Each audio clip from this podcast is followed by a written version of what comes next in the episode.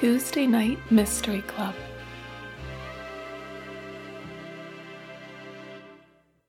Hello and welcome to the Tuesday Night Mystery Club, a show where I tell guests a mystery story and they try and guess the solution.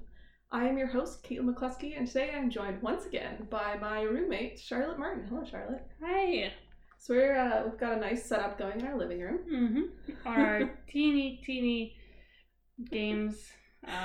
Oh yeah, that's the story. Yeah, our game shelf. Charlotte and I wanted to get like a little shelf for our board games and puzzles, and we bought it off Facebook Marketplace and went to go pick it up, and it was half the size that we thought it was going to be. Yeah, it was like miniature. It looks like someone had taken what I thought it was and shrunk it. Yeah, they did the pictures a little misleading.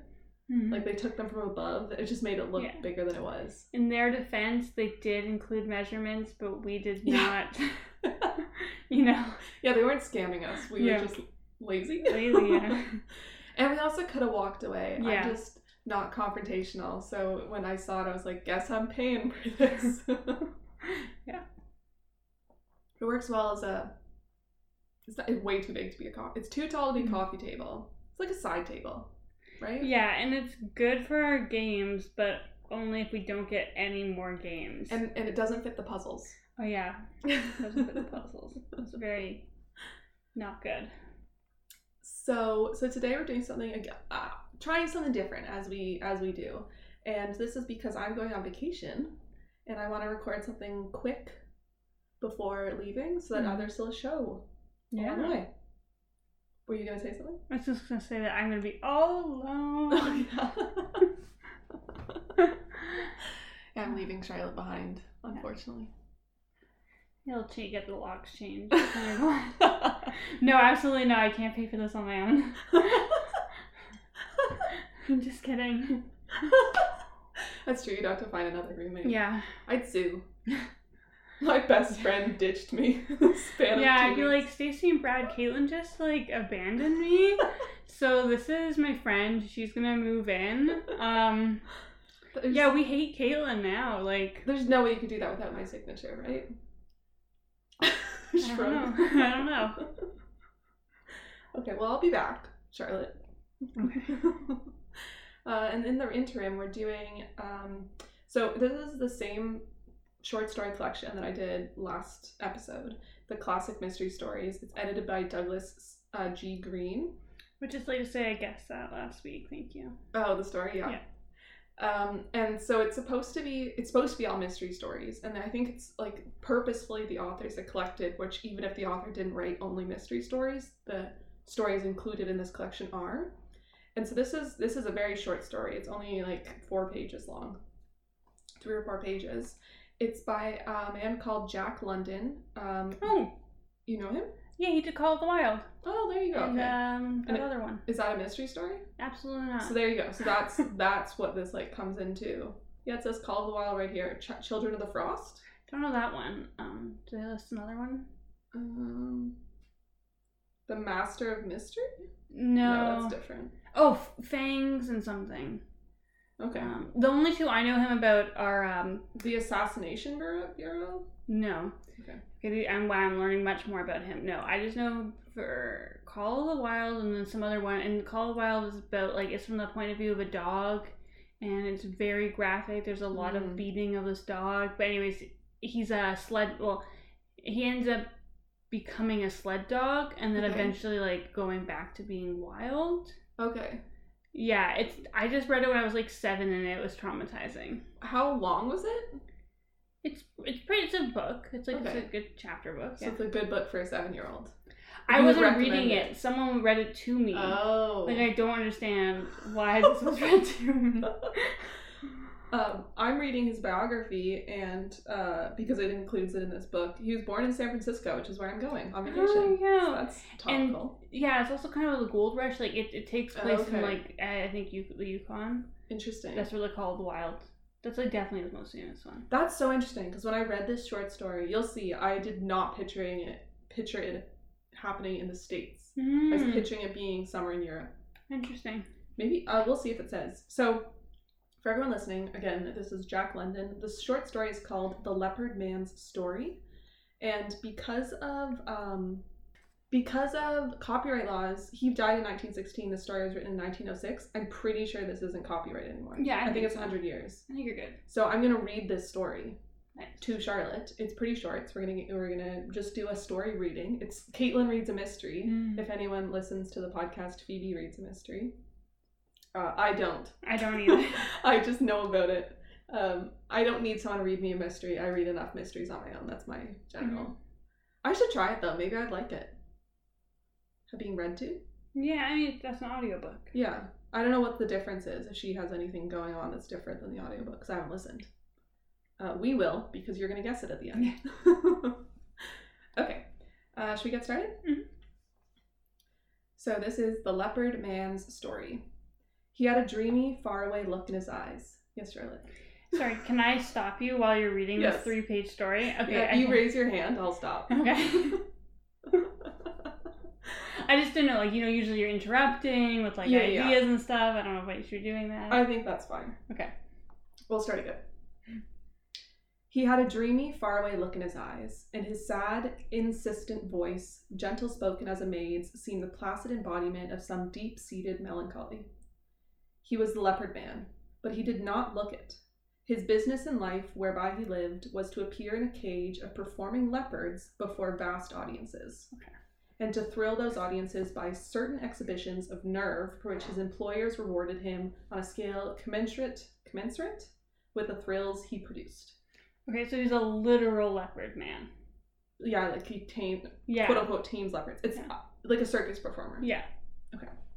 Which I think this is why I thought Europe. I don't want to picture the circus. And leopards, I want to bring leopards to America. Yeah, which totally would be possible, right? People brought all sorts of stuff to America. Okay.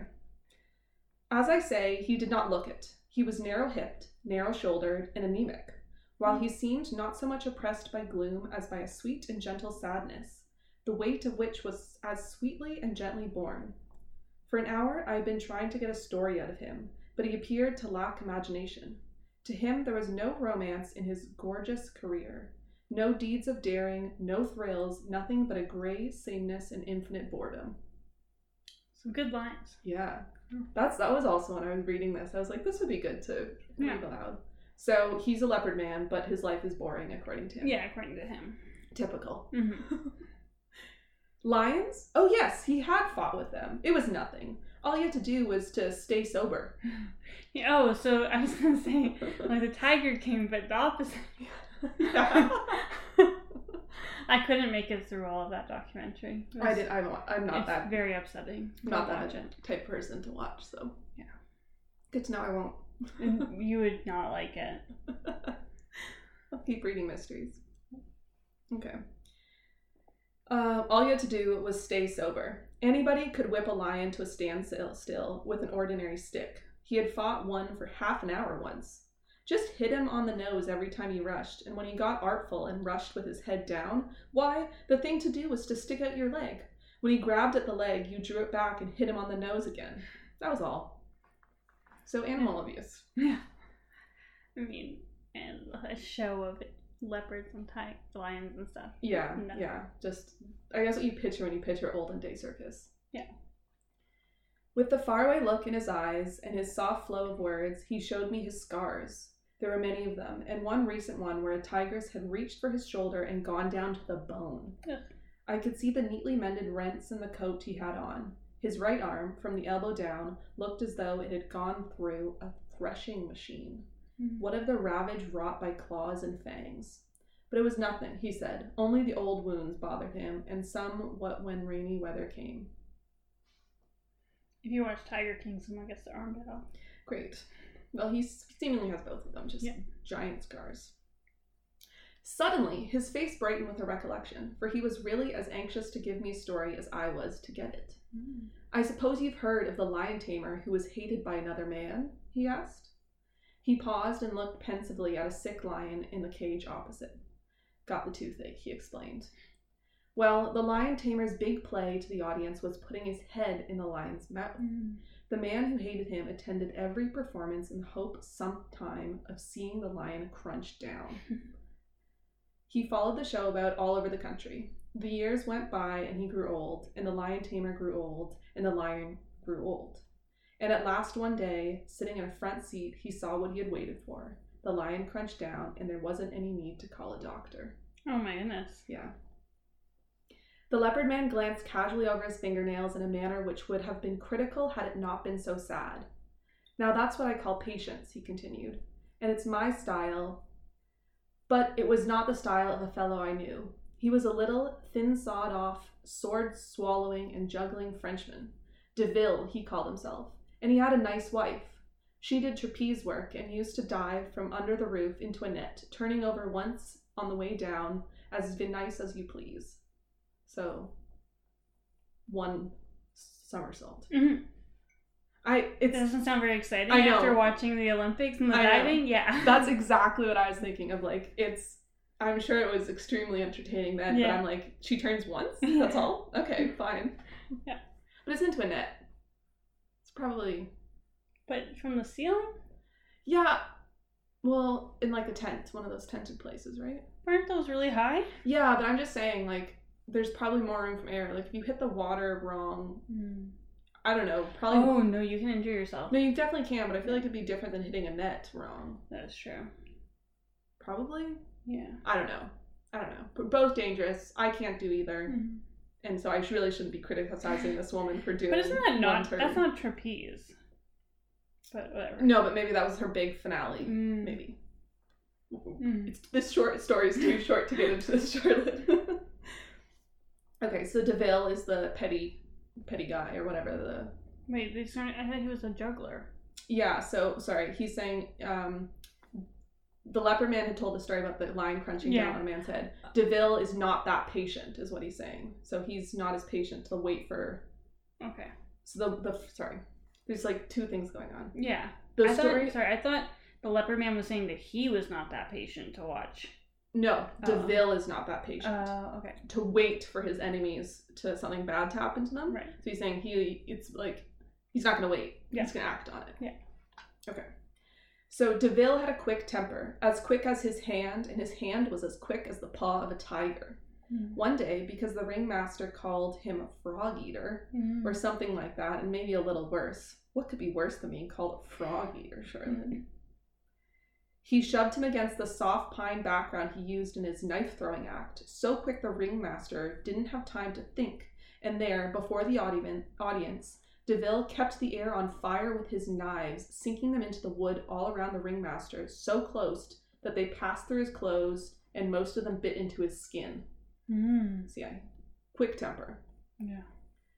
The clowns had to pull the knives out to get him loose, for he was pinned fast, so the word went around to watch out for Deville. And no one dared be more than barely civil to his wife. And she was a sly bit of baggage, too. Only all hands were afraid of Deville. Mm. Meanie. Okay. But there was one man, Wallace, who was afraid of nothing. He was the lion tamer, and he had the self-same trick of putting his head into the lion's mouth. He'd put it into the mouths of any of them, though he preferred Augustus. A big, good-natured beast who could always be depended upon. As I was saying, Wallace, King Wallace, we called him, was afraid of nothing alive or dead. He was a king and no mistake. I've seen him drunk and on a wager go into the cage of a lion that turned nasty and without a stick beat him to a finish. Just did it with his fist on the nose. Hmm. God, can you imagine? No, also, I like how this guy was like... not talking, and then all of a sudden he's like, oh, let me just... I do have stories. Yeah. Yeah, I guess it was like, stories about myself, no, but other people? Yeah. Yeah. Madame Deville, at an uproar behind us, the leopard man turned quietly round. It was a divided cage, and a monkey, poking through the bars and around the partition, had its paw seized by a big grey wolf who was trying to pull it off by main strength. Hmm. The arm seemed stretching out longer and longer like a thick elastic, and the unfortunate monkey's mates were raising a terrible din. No keeper was at hand, so the leopard man stepped over a couple of paces, dealt with the wolf a sharp blow on the nose with the light cane he carried, and returned with a sadly apologetic smile to take up his unfinished sentence as though there had been no interruption. So this may be a little easier to read, but he just said, Madame Deville, yeah. And he continues, looked at King Wallace. And King Wallace looked at her, while Deville looked black, We warned Wallace, but it was no use. He laughed at us. And he laughed at Deville one day when he shoved Deville's head into a bucket of paste because he wanted to fight. Mm. Deville was in a pretty mess. I helped to scrape him off, but he was cool as a cucumber and made no threats at all. But I saw glitter in his eyes, which I had seen often in the eyes of wild beasts, and I went out of my way to give Wallace a final warning. He laughed, but he did not look so much in Madame Deville's direction after that. Mm. So I wonder, were they just looking in each other's direction? Or... No, yeah, I was confused. Okay, so Wallace looked at Madame Deville, and then Mr. Deville got really upset. Deville looked black, is what they said. Yeah, and then Wallace put him in paste. Yeah, I guess wanted to get into a fight, shoved him into a bucket of paste. Yeah. But Deville didn't fight back. Or right. At the time, yeah. Yeah, just acted cool as a cucumber. Mm. Several months passed by. Nothing had happened, and I was beginning to think it was all a scare over nothing. We were west by that time, showing in Frisco. Okay. Yeah. That's San Francisco. I think so. Okay. So there you go. I did not pick up on that the first time, now that I know he's in the U.S. Yep. Okay. So when you're listening to this, I'm not in San Francisco, but I'm in California. Maybe. If you're listening to it when it comes out. Mm. It was during the afternoon performance, and the big tent was filled with women and children, when I went looking for Red Denny, the head canvas man, who had walked off with my pocket knife. Mm. What a jerk. Passing by one of the dressing tents, I glanced in through a hole in the canvas to see if I could locate him. He wasn't there, but directly in front of me was King Wallace, in tights, waiting for his turn to go on with his cage of performing lions. He was watching with much amusement a quarrel between a couple of trapeze artists. All the rest of the people in the dressing tent were watching the same thing, with the exception of Deville, whom I noticed staring at Wallace with undisguised hatred. Uh-oh. Wallace and the rest were all too busy following the quarrel to notice this or what followed. But I saw it through the hole in the canvas. Deville drew his handkerchief from his pocket, made as though to mop the sweat from his face with it. It was a hot day, and at the same time walked past Wallace's back. He never stopped, but with a flirt of his handkerchief, kept right on to the doorway, where he turned his head while passing out and shot a swift look back. The look troubled me at the time, for not only did I see hatred in it, but I saw triumph as well. Deville will bear watching, I said to myself, and I really breathed easier when I saw him go out the entrance to the circus grounds and board an electric car for downtown. Mm. A few minutes later, I was in the big tent where I had overhauled Red Denny. King Wallace was doing his turn and holding the audience spellbound. He was in a particularly vicious mood, and he kept the lions stirred up till they were all snarling. That is, all of them except old Augustus. Mm-hmm. And he was just too fat and lazy and old to get stirred up over anything. Finally, Wallace cracked the old lion's knees with his whip and got him into position. Old Augustus, blinking good-naturedly, opened his mouth and in popped Wallace's head. Then the jaws came together, crunch, just like that. The leopard man smiled in a sweetly wistful fashion, and the faraway look came into his eyes. And that was the end of King Wallace. Wait, what? The leopard man smiled? Smiled in a sweetly wistful fashion, and the faraway look came into his eyes. Okay. I don't know if he's happy about it, or it's just been so long that, I don't know. Mm-hmm. So, Charlotte, the trick or the mystery here is what happened. So he put something in his jacket so that the lion would eat him when he was... did the handkerchief thing. What did he put in his jacket? I'm assuming, food or something like that. And no one went after him before? Oh. Hmm. What did we learn about Augustus? He's good-natured, old, sleepy. Cat? No. This is 100% a trick. You'll hear it and you'll go, oh! So I don't know if it's guessable. Yeah, well, he did the handkerchief. Yeah. And does that make sense? I couldn't picture what he had done until I knew the answer. No, I'm assuming he had his handkerchief. Yeah. And then he, like, went to go, like, pat him on the back, but he didn't pat him on the back. Okay. Right? Do you want me to read it again? Yeah. It's not going to make it any clearer. Okay. But, well, you'll see. We'll see.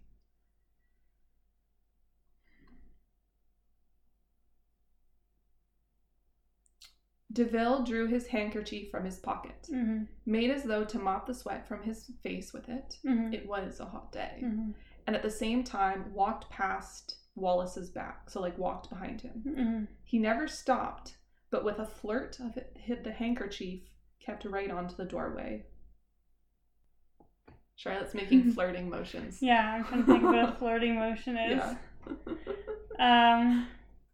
Yeah, he flicked something onto him. Okay. And so, but it was something that Augustus, because he had the other lines, but wait, he only put his head in... He only put his head in Augustus's mouth. In Augustus's mouth. So I'm like, does it have to be Augustus or just something for, like, the lion? And then... trying to think of, like, why the lions don't usually bite down on them. Right. And then why all of a sudden it now would bite down on him. Yeah, what's the change? Yeah, what's the change? And so... the other guy died when he was old. I don't know. I don't know. He flicked his handkerchief at him. Okay. Yeah. Fair enough. But I'm still thinking it's like a treat or something like that. That's fair. Okay. Yeah. So some kind of, like, foodstuffs on his back that's going to make the lion more interested. Yeah, because he said all the lions were, like, riled up and stuff like that. Yeah, he got them riled up. Yeah. I thought it was going to be that he, like, cut him with a knife. And then they were like, oh, and then all of a sudden he was dead. I thought that's what and the guy's in an electric car or whatever going into town. Yeah. Right. But no, okay, yeah, he somehow gets the lion to eat him. I don't know enough about lions to figure out why a lion would eat him. No. Right. Okay. Do you want to hear it? Sure. Okay. It's good. Mm-hmm. Okay. So, and that was the end of King Wallace, is where we left off. He went on in a sad, low voice. After the excitement cooled down, I watched my chance and bent over and smelled Wallace's head. Mm. Then I sneezed. Oh, so he made the lion sneeze. It was, I queried with halting eagerness, snuff that Deville dropped on his hair in the dressing tent. Old Augustus never meant to do it. He only sneezed. Oh, right? There you go. Yeah. So it's a whole big trick of Augustus was just this chill old lion. Yeah. Continued to be chill old lion, but if you're gonna sneeze, you're gonna sneeze. You're gonna sneeze. So I wonder what snuff is. Do you know? No. Should I look it up? Sure. You never look anything up, and it always bugs me. You're like, I could look it up, but I don't look it up. Oh, I just don't care enough. Well, I care enough. Okay, I'm gonna put, like, snuff powder. I figured, like... I thought, like, ashes or something like that. Oh, maybe. I was thinking pepper or, like, dust. It's gotta be fast, though. So you would only keep the head in the lion's mouth for a little bit. I assume. A trick I would never do. Snuff powder to preparation of tobacco. Oh, okay. So it is, like, just... It's a dry form of tobacco that can raise your risk of... Oh, okay. It's just all about, like... Don't smoke. So maybe at the time in 1906... Yeah, ground or pulverized tobacco. We would have known what snuff meant.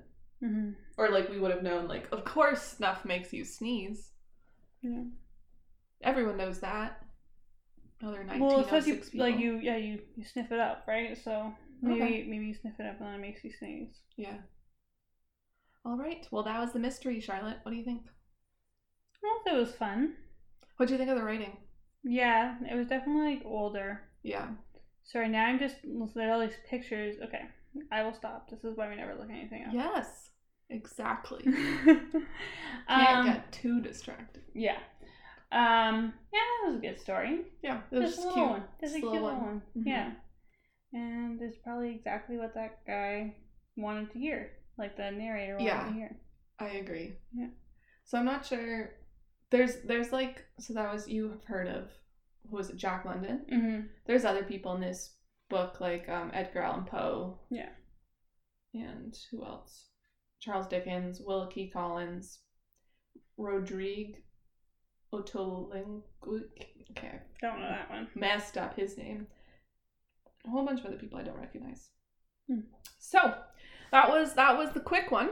Yeah, it was a good, just a little teaser. Short story. It was funny. So Caitlin told me it was 3.5 pages. So I was like watching her flip to pages, being like, when are we gonna get to the end of this? Yeah. And I was like, oh, there it is. Yeah, that was just a cute little story, and interesting that they have a leopard tamer and a lion tamer. Right. I find that interesting. You got both? I guess that's what you do. Yeah, I guess so. That was the interesting thing to do. I also thought when they said there was a trapeze artist, so I bet his wife, like, caused the distraction. Oh, yeah. Yeah. That's a good point. Yeah. She was in on it? She was in on it. I could see that. Except... That's stupid. Just because you looked at the wife or whatever. He just had a quick temper. And clearly not a quick temper. No. If he was just revengeful. Yeah. Vengeful? Whatever. Yeah.